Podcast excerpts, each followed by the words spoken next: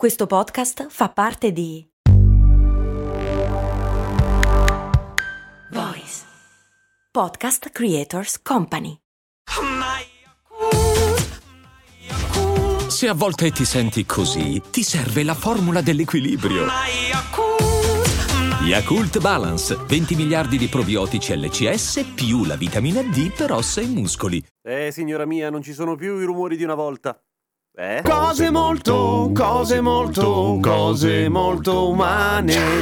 Il termine sound design vuol dire un sacco di cose, nel senso che è molto ampio e nella sua accezione forse più divertente, almeno per quanto mi riguarda, è quello che si applica, che ne so, allo spettacolo, a quando c'è da far suonare qualche cosa, un evento, un'installazione, un'esperienza. Il sound design è diverso da, non lo so, il tecnico del suono di un concerto, è completamente un'altra cosa. Ma una delle applicazioni del sound design è proprio quello alla produzione delle cose. Ed è vero, le cose non suonano più come una volta. Avrei potuto riempire questa puntata zeppa di esempi di suoni, ad esempio di come suona una portiera di una macchina grossa oggi rispetto a come suonava la portiera della 127 di vostro papà quando eravate piccoli. Magari non ce l'aveva, il mio sì, aveva la 127 verde e suonava diverso, me lo ricordo. Faceva tipo così, clac. Ma credo che sia più utile e più divertente forse provare a usare la nostra memoria. Le portiere di oggi hanno un suono fico, grosso, che sa di massiccio. E ovviamente le automobili sono più massicce oggi rispetto a quelle di una volta, nel senso che la sicurezza, ad esempio, è un parametro che prima non veniva praticamente filato, o comunque era molto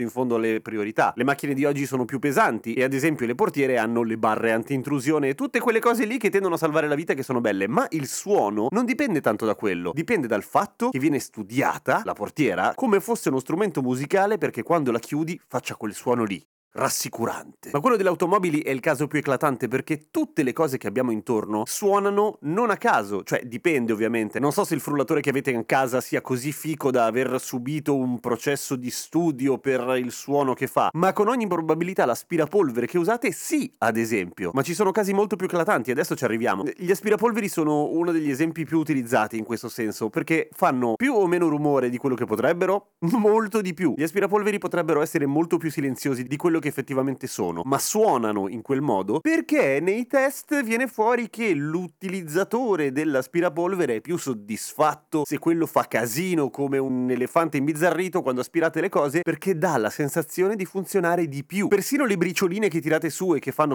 quando vengono aspirate, viene studiato il modo in cui rimbalzano e anche il materiale su cui rimbalzano per farle suonare forte, perché un aspirapolvere potrebbe essere silenziosissimo e non fare praticamente alcun rumore, ma non ci darebbe soddisfazione. Così dicono gli studi. Ora, io razionalmente spererei che fossero molto più silenziosi di così, odio i rumori e mi auguro che le falcia erba, soprattutto quelle dei vicini, non facciano rumore apposta, ma davvero non si potesse fare più silenzioso di così, sennò siamo davvero matti. E mi rendo conto che sembra totalmente assurda questa cosa, ma ci sono dei picchi di assurdità, se volete, molto, ma molto più alti rispetto a quello dell'aspirapolvere. Torniamo un attimo ai motori, in senso allargato. È ovvio che le Harley Davidson suonano così ed è assolutamente riconoscibile e che mai si sbatteranno per farle più silenziose. Anzi, Harley Davidson ha cercato di depositare il rumore che fanno le proprie moto senza riuscirci. Peccato, perché così poteva dire che nessun altro cercava di imitarle, perché personalmente lo trovo vomitevole. Ma di solito chi si compra un Harley è perché vuole fare casino e vuole che tutti si girino, e per cui l'Harley deve fare quel rumore lì, non può fare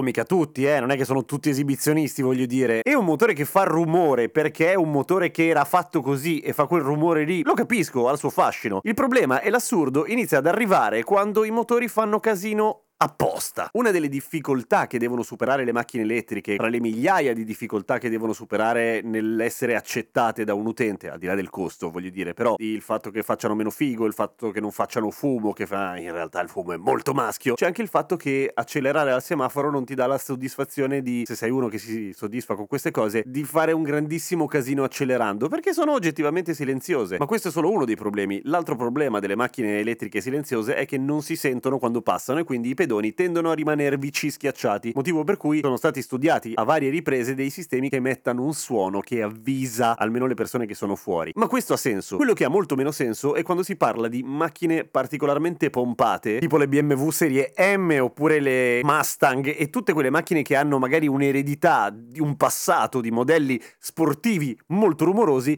ma che vengono prodotti oggi e che quindi, come adesso vediamo, per forza fanno meno casino. E c'è un problema di fondo, che i motori, grazie al cielo sono diventati più efficienti negli anni, ok? Vuol dire che consumano meno, hanno più potenza a parità di carburante utilizzato e ovviamente, proprio per questo motivo, è pura fisica, fanno meno rumore. Un motore di un'automobile, il motore a scoppio, è una delle cose meno efficienti dell'universo, nel senso che disperde un bordello di energia in un sacco di cose che non ci interessano, fra cui calore e suono, perché anche il suono richiede la sua energia. Più efficiente il motore, meno disperderà in altre cose che non sono far andare avanti la macchina, banalmente. E quindi cosa facciamo? Ovviamente si studiano delle marmitte che suonino molto bene, e sono studiate per davvero, nel senso, una nota marca di automobili giapponese che ha tirato fuori un modello particolarmente sportivo si è fatta accordare, tra virgolette, le marmitte dalla Yamaha, ma non dalla divisione motori, da quella degli strumenti musicali, per dire. Ma questo potrebbe anche starci. Il picco più assurdo, dicevo, è quello che le macchine sportive, queste qua, non suonano solamente fuori, suonano anche dentro, ma non attraverso l'abitacolo, attraverso le casse. Cioè questi matti,